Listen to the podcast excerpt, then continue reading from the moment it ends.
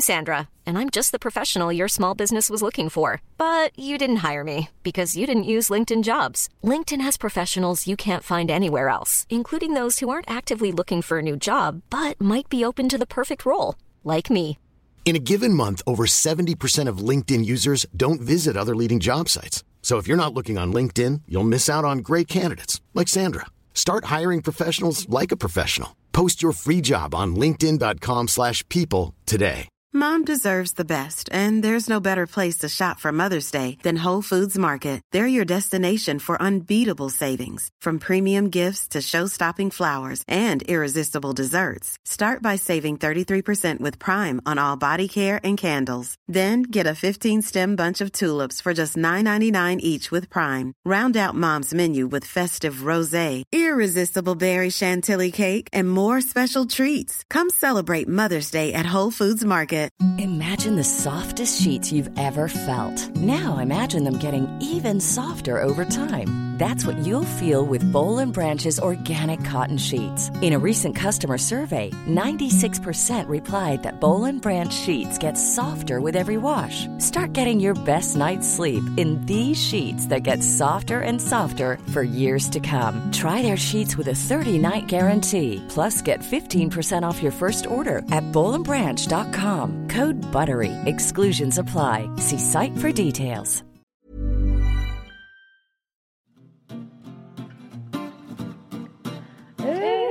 Mentally yours from Ellen and Yvette. Uh, A podcast on your mental health you surely won't regret. It's mentally, mentally, mentally, mentally, mentally yours. Mentally yours. Mentally yours. Hi, everyone, and welcome to Mentally Yours, Metro.co.uk's weekly mental health podcast. I'm Yvette, and this week I'm chatting to Victoria Maxwell. She's a speaker, performer, and writer from Canada. We're going to be chatting to her about bipolar disorder, sharing her story, and spirituality.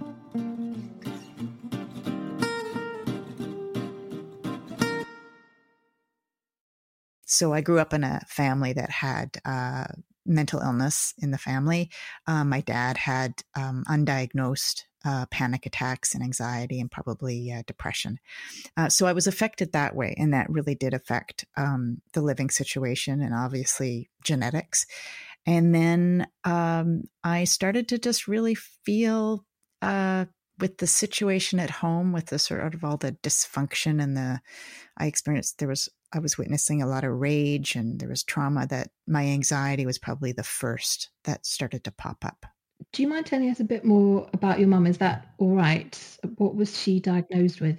Yes, so she was diagnosed with bipolar disorder, uh, bipolar disorder one. Um, so she had lots of manic episodes. She made incredible meals when she was manic, uh, but she also experienced devastating depressions. Um, and I was diagnosed with bipolar 1, but I also had the extra benefit and feature of psychotic features. Um, so when I first had my first uh, psychotic episode, my parents had no experience with that. Um, so they really were very frightened and didn't have any idea what I was going through at all or what they needed to do except to rush me to the hospital. Mm. I know this might be a bit difficult, but can you remember sort of roughly what happened during that time? Was there sort of particular triggers, or was it just sort of something that you think was kind of inevitable? A bit of both, actually. Um, I think it was inevitable because of my family situation, the unrecognized trauma that I was dealing with. Um, I had gone into therapy because I had been progressively feeling more and more depressed, sort of when I got into university. And when I graduated, it was escalating. Um, I dealt with uh, and was dealing with disordered eating, so binge eating and uh, really restrictive eating, and then over exercising. And I really thought that therapy would be sort of, I could find that nugget, you know, that one thing that would crack open that nugget, and then I would somehow find peace. It didn't work. I more or less became a really insightful depressed person and um, so eventually, um, what happened was that I exhausted all solutions I could think of. And I moved into a spiritual path. And so I went into a meditation retreat for about three days. I was really unprepared. Um, the teachers, I don't think, were all that informed about um, mental illness or depression or anxiety. And I just went into a really, really deep state. It was a mantra, sort of a mantra, self inquiry based um, uh, meditation. And so I went into a really extreme altered state, uh, sort of a wide consciousness. And so in the beginning, it felt really expansive and blissful. And I was just sort of at one with everything, and I could see the interconnections and um, i could see that sort of my identity my ego had dissolved and uh, there was no separation between me and the rest of the world which is you know a, a, for me a, it was a really uh, spiritual awakening. And then it escalated into uh, really both a spiritual emergency and psychosis. So I don't know if some listeners might be familiar with a Kundalini awakening. So there's lots of energy at the bottom of the spine and it just rushes up um, the chakra system and it more or less just um, blows out any issues that you haven't dealt with. And I had a lot of issues and I had a lot of issues I hadn't dealt with. and uh, so it, I, my, I just didn't have a strong enough container to uh, hold that experience and to stay grounded.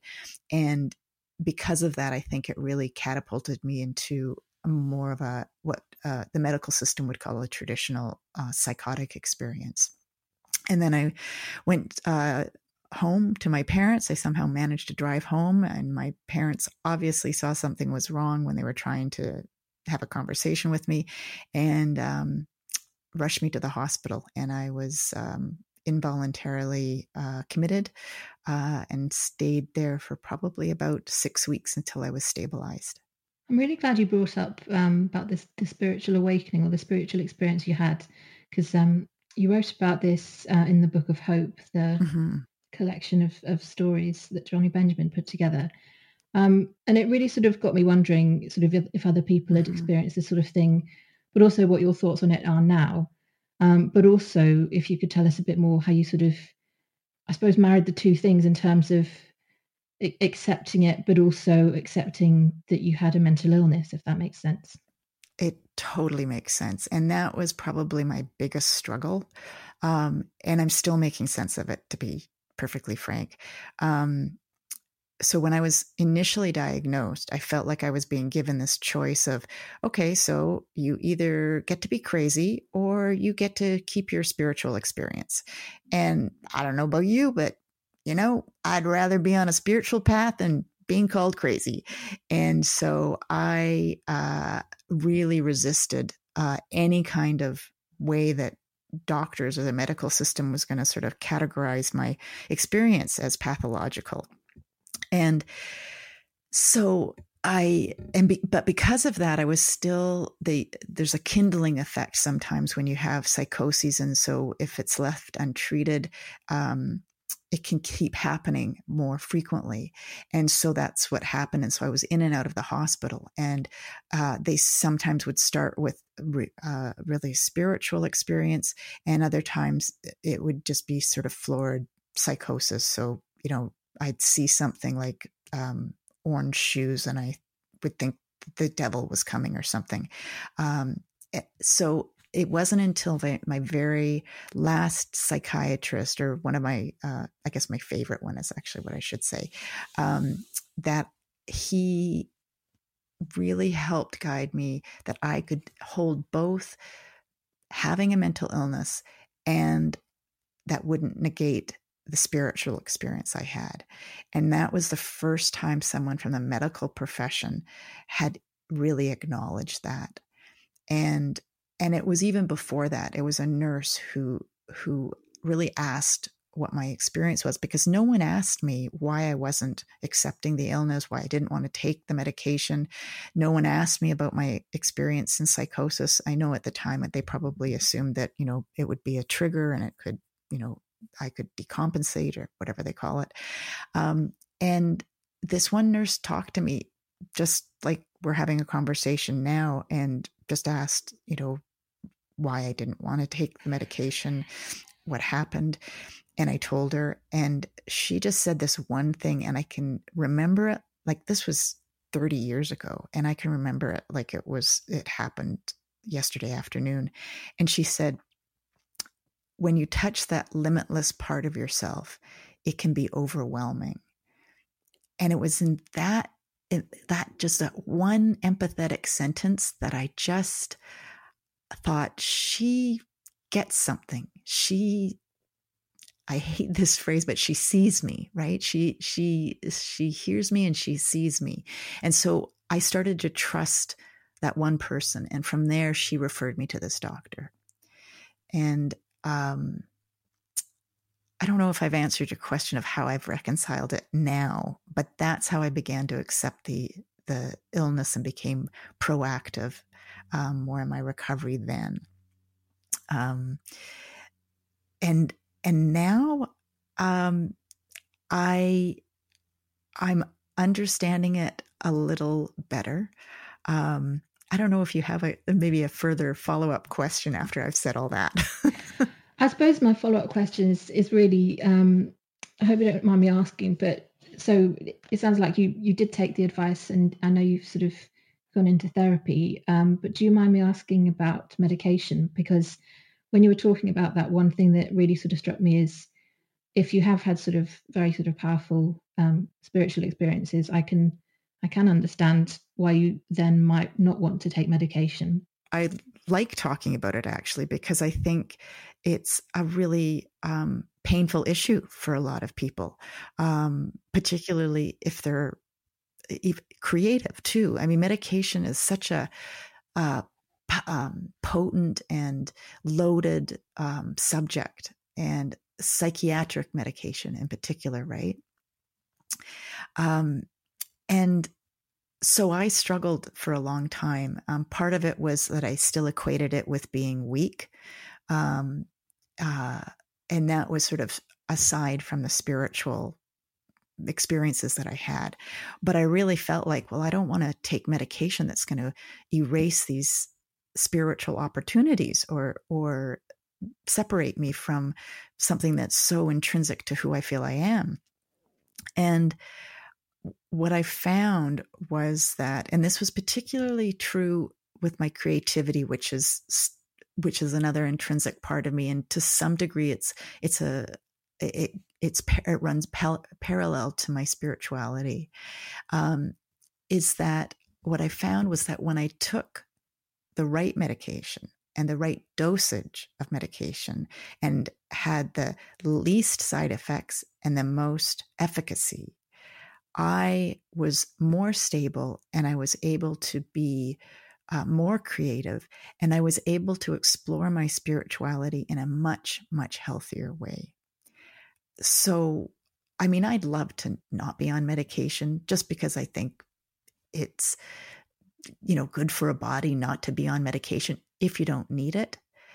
But my body needs it right now. And that's that's the compassion I try to have for for myself and for my system that I know what happens when I don't take medication and I can do it for a moral, ethical, bullheaded reason, if that makes sense, to say, you know, I'm going to do this sort of like that Protestant work ethic. I'm going to, you know, do it on my own no matter what.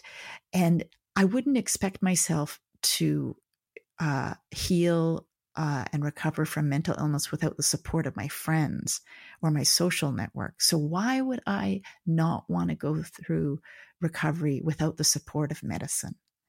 And when I call it medicine, it sort of feels like a little easier than uh, it makes the medicine go down a little bit easier, pardon the pun, um, than medication. And so I experimented. I experimented reducing meds, and this was with my psychiatrist, with sort of in partnership with my psychiatrist. Tried going off some, but each time I would dive deeper into um, a depression. And I wrote a, a blog about this, sorry, a blog post about this, and it was about um, spirituality and medication and i got a lot of comments about this that people are are concerned about taking medication and i and i and i'm not pro medication but i'm pro whatever it is you need to uh, do in order to have a really vibrant quality of life. Um, and if that includes medication uh, there's no shame in that or at least there shouldn't be. Um, and I, I do remember uh, a psychiatrist early on sort of comparing taking insulin uh, to taking psychiatric medication. And I was really angry with him because I said, it is not the same as taking insulin for diabetes. People, uh, you know, are almost, you know, there's sort of like a, uh, people understand that okay that's that's necessary we can measure insulin blood sugar level we you know it's people are in awe when you have to take a you know have prick your um, prick your finger with the needle. But psychiatric medication has a whole other you tell somebody you're on an antipsychotic on a date that is not something that you want to do on the in the starting gate. And and you know and so i i have a lot of empathy for people who are struggling about that. Um, and my best suggestion and and this was really um, uh, kudos and credit to my dad is he saw that when I was on medication, I was still um, going through these what he'd call crying jags. So these um, depressions and things like that. And he said, This is not as good as it gets. And so he really helped me advocate for the right kind of medication, the combination and the right amount, so that I, I wasn't compromised by it um, cognitively. And um, for some people, that's really a hard combination to find, but I, I eventually did find it. And for me, I can see it. It's like it's, it's created the foundation um, and a stable one so that I'm able to do all the, this other discovery work and creative work and spiritual work. Mm. And I really agree with you. It's sort of one of the tools, isn't it? It's sort of not the whole tool. No, exactly. I love that you brought up creative, creativity as well. Because to be honest, when I was um, thinking about sort of our chat beforehand, and and I'd read about you know what you'd written about um, spirituality, I thought, well, I can't personally um, relate to the spiritual side, but I definitely relate to the the creativity side. You know, the fear around, you know, will I not be able to write as much or as well? Will you know, will I not have these bursts of creativity? Um, and also for me, th- there was a big fear around basically, will it change me as a person? You, you know, will my whole personality change? Um, and I suppose to a small degree, maybe it has because hopefully I'm sort of less impulsive or, you know, but generally it has been for the better, as you've said, you know, overall, I've been able to do sort of more writing and have a just a, generally a more even life rather than go on these horrific sort of ups and downs and potentially ends up, you know, in hospital for time. And, and then that's just really disrupting, isn't it? That's, it, you know, yeah, that that does it's just, it's just inconvenient. well, yeah, it's just inconvenient, isn't it? If you're sort of yeah, it is a bit inconvenient. Yeah, they, you know, it's it's a bit mm. difficult to continue writing that chap book chapter, you know, and and that's the thing is that what I uh, look back on is that when I wasn't taking medication or when I wasn't well, and I did dive into my creativity, I you know, it, uh, volumes of poetry, volumes of, you know, writing. That was really, really bad. it yeah, wasn't good same. at all, you know. Yeah. And so I, and then when I'm on you know like i said the right medication then i am it it's more sustainable it's better quality i have the energy to do it um, and uh, I cognitively i'm clearer and uh, so that's helpful. Now, if if in the future I can um, reduce medication, bonus, awesome. Uh, if I can't, bonus, awesome. It, it it's sort of become less and less of an issue uh, for me, and I really relate to that idea of um, changing personality because I thought, well, what is it adding to me, or what is it taking away, or something like that. And what I found was that uh, I use this metaphor that when I wasn't, um, and I wouldn't say when I wasn't taking medication, because like you said, uh, medication is like uh, one leg of a stool. Uh, you know, it, there's medication, there's social supports, there's um, therapy. maybe it's a four-legged stool and then there's all these wellness tools right things that i do for myself sleep and exercise um, but i found that with all those things and particularly with the medication it it was like i had been you know sleeping in a wet sleeping uh, bag uh, in the dark or you know under a tree in the cold and then it sort of just lifted off the sleeping bag and so i was in the sun and i was drying off and so i wasn't different. I was just myself but better yeah 100% i mean my mum said after i'd sort of had antidepressants that they brought her back no that they brought me back to her if that makes sense so it wasn't that they'd changed my personality it's sort of like they'd restored me. Um, yeah. Um, so I'd really love to hear um, about your work because we've talked a lot about uh, what you've been through, and we've sort of, in terms of your story, we've kind of left you at that time when you were um, in a mental health unit. But tell us about sort of your journey, your journey from there um, to what you do now, uh, giving talks and workshops and um, the writing that you do. Thanks. I don't get to talk about it a lot, actually. Um, so, what I do mainly um, as a career is uh, perform uh, show one one person shows about my experience uh, with bipolar disorder, anxiety, and psychosis and recovery. Uh, and so I do it at conferences and community events, and uh, I did it at some festivals as well.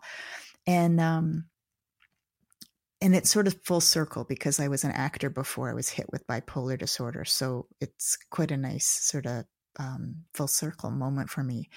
And it started just by happenstance. I had been able to get a um, an office job, and I was also doing I'm not sure what um, it's called in the UK, but um, extras or uh, you know. Uh, sort of I was background yes. actors. Yeah. It's yeah. extras so, as well. Yeah.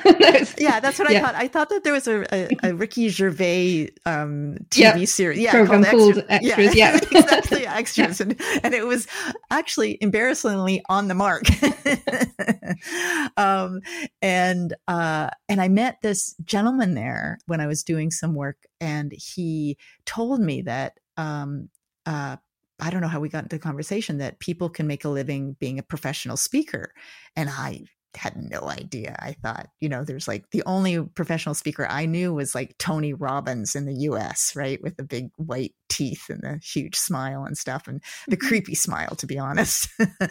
and um, um, so, anyway, he belonged to this organization, uh, this association for speakers, and I joined. And I had not uh, written a play at that time. And then I saw a flyer for a, a disability arts festival. And I uh, submitted an application and I said that I had a, a book and that I um, would love to read excerpts about it, about my experience. And they said, yes. But I didn't have a book and I didn't have any excerpts. so I really like scrambled and just started writing. And um, performed it uh, at the festival. And then there were other people from other festivals who were there who invited me to other festivals and asked if it was a full show. And so I developed that small little excerpts of um, dramatic reading into a full um, sort of 50 minute show. And then when I went to this speakers organization, found out, oh, there's a way you can actually I monetize, for lack of a better word, a service like that. And there was a a bit of a demand back then. This was like in 2001, 2002. So it's nowhere near like it was before. Uh, uh, it is now in terms of how mental illness is like on the radar almost everywhere. Um, but there was a hunger for it. There, I was sort of represented sort of the um, garden variety mental health stuff. Like there was it was usually just either sensationalized examples of uh, mental illness uh, or celebrities.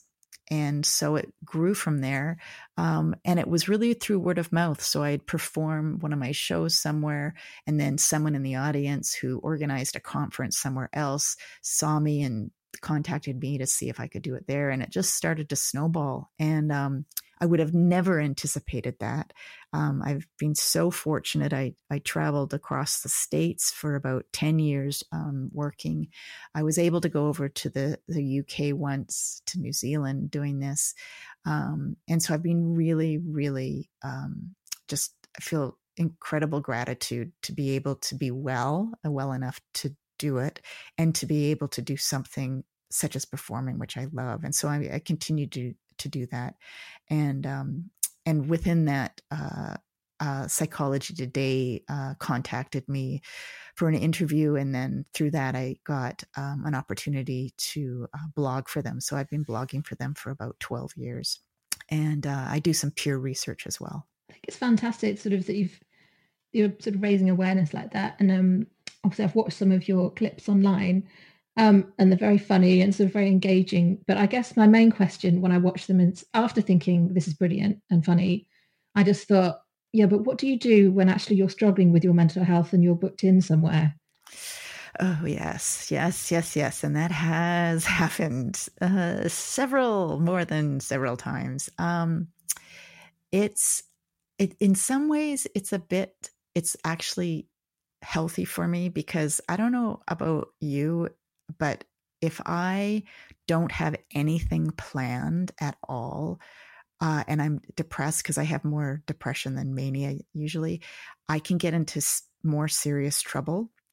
And so having to be in front of people doing the performance really asks me to show up in any way or form. And because I because I'm really familiar with all of it, it's not uh, it's not too onerous or it doesn't take um, too much out of me. And and also there's a there's a bit of a, a sense of um, family in a way when I'm doing it because people that are watching um, I know there's a shared experience or a shared understanding, even if it's a professional audience. And so I don't feel like I have to pretend very often. So there's sometimes when I actually talk about how I'm feeling, um, and that that it's actually really helpful for me to to be able to present and share my story because it's a form of support really because even though it's a one person show it's still a, a two-way conversation between the audience and myself the audience just happens to be quiet, except hopefully when they laugh. and so, yeah. The thing that I've found the past year, I've gone on about it quite a bit in the podcast, so I won't dwell on it. But having a dog has sort of maybe have to get up on days like that, the worst days. And also, so my dog and my work, it, yeah, I just, yeah. I, I mean, I've, there's been days when I've been really, really angry at my dog for making me have to get up. no, really. Yeah, yeah, I know. I know. I know. It's like I, I, it's like resenting, right? Just saying, yeah. man, you can't you take yourself for a walk yourself? And she's so Damn cute. It. She's like the, the cutest little fluffball. but um, yeah. But it is no. It's it is good to have these things sort of planned in, whether it's like a work thing or I think maybe meeting up with friends for a coffee or something. I think that can help. Yeah, and I'd love to know what kind of feedback you've had from the performances. What's the most sort of memorable feedback that you've had? Um, I've had I've had a lot of um, very um, thoughtful feedback and really meaningful feedback, and I, I do some uh, shows virtually, which I didn't know how it would translate, especially when I'm trying to like you know throw a punchline out there and you know don't hear the laughter. And, eh, but it I get um, it's i think what's most meaningful now is that i do work for uh, um, quite a few corporations or companies that aren't a healthcare audience. There aren't healthcare professionals or people that um, you know a, a, it's not a, a mental health nonprofit organization. And the the gratitude and how people say you've just told my story or now i understand my my son better or i feel like i can help my spouse more. Um, it's way more meaningful to me and it's also because it feels far more frightening to perform for an audience that i don't know how much mental health information they have or even if they want to hear it really and so when i get that feedback that it's they they relate and I, I have to remember that it's one in five and really i think now with covid it's one in three of us have some kind of mental health struggle.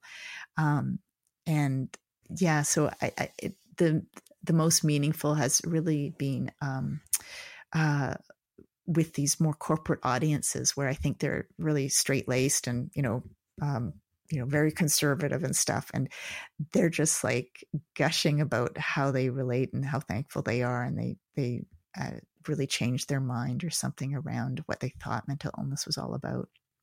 So, and especially when people say it's given them hope to hang on, because I, I know I still have been in those, you know, over the last year in those places where it doesn't seem like there's, you know, it seems like this is it, you know, and there's a hopelessness, and it's and it's really been, being friends that have helped me um, know that it it always changes. It always gets better. Um, there's always a transformation. I just don't know when, and I just can't see it right now. Um, I guess that leads me on to my final question. Or we, I mean, we could leave it there because that's really good advice. But um, what would you say to anyone struggling um, with their bipolar disorder at the moment? I would, if they haven't reached out for help, but they think that they need help, to please reach out for help.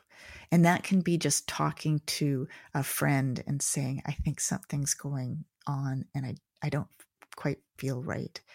Um, and that that there can be an incredible relief by just sharing it.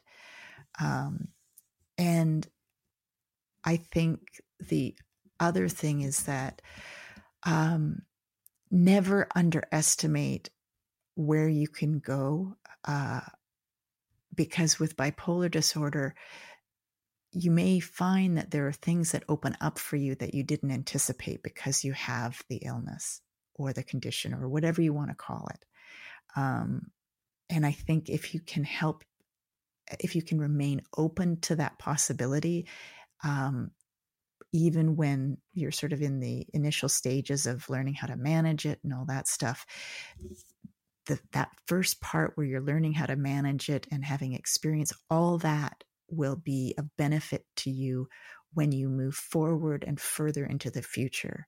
Um, and you don't know, you may not be an advocate, but you'll be giving in other ways that you will not be able to give because you have had the experience of mental illness. That's probably what I'd say. So, this is goodbye from mentally yours. So go away, enjoy your day, get on with all your chores from mentally, mentally, mentally, mentally, mentally yours. Mentally yours. Mentally yours. If you've been affected by any of the issues we've been chatting about today, please give the Samaritans a ring on 116 123. If you've enjoyed this episode, please leave us a review and subscribe to our channel, and perhaps even go back and listen to some old episodes. We have many of them. Also, you can get in contact with us. We have a lovely Facebook group, which is called Mentally Yours, and we're also on Twitter at MentallyYRS. See you next week.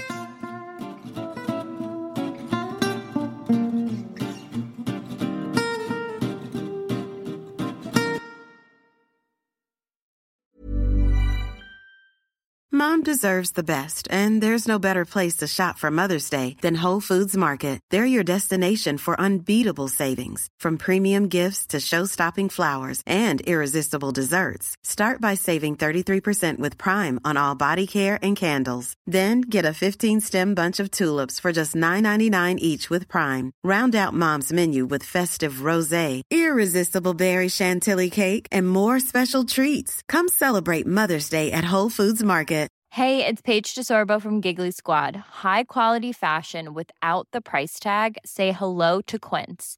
I'm snagging high-end essentials like cozy cashmere sweaters, sleek leather jackets, fine jewelry, and so much more. With Quince being 50 to 80% less than similar brands.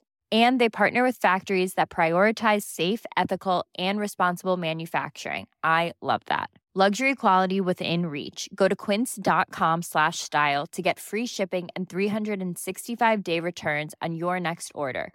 quince.com slash style. Mom deserves the best, and there's no better place to shop for Mother's Day than Whole Foods Market. They're your destination for unbeatable savings, from premium gifts to show-stopping flowers and irresistible desserts. Start by saving 33% with Prime on all body care and candles. Then get a 15-stem bunch of tulips for just $9.99 each with Prime. Round out Mom's menu with festive rosé, irresistible berry chantilly cake, and more special treats. Come celebrate Mother's Day at Whole Foods Market.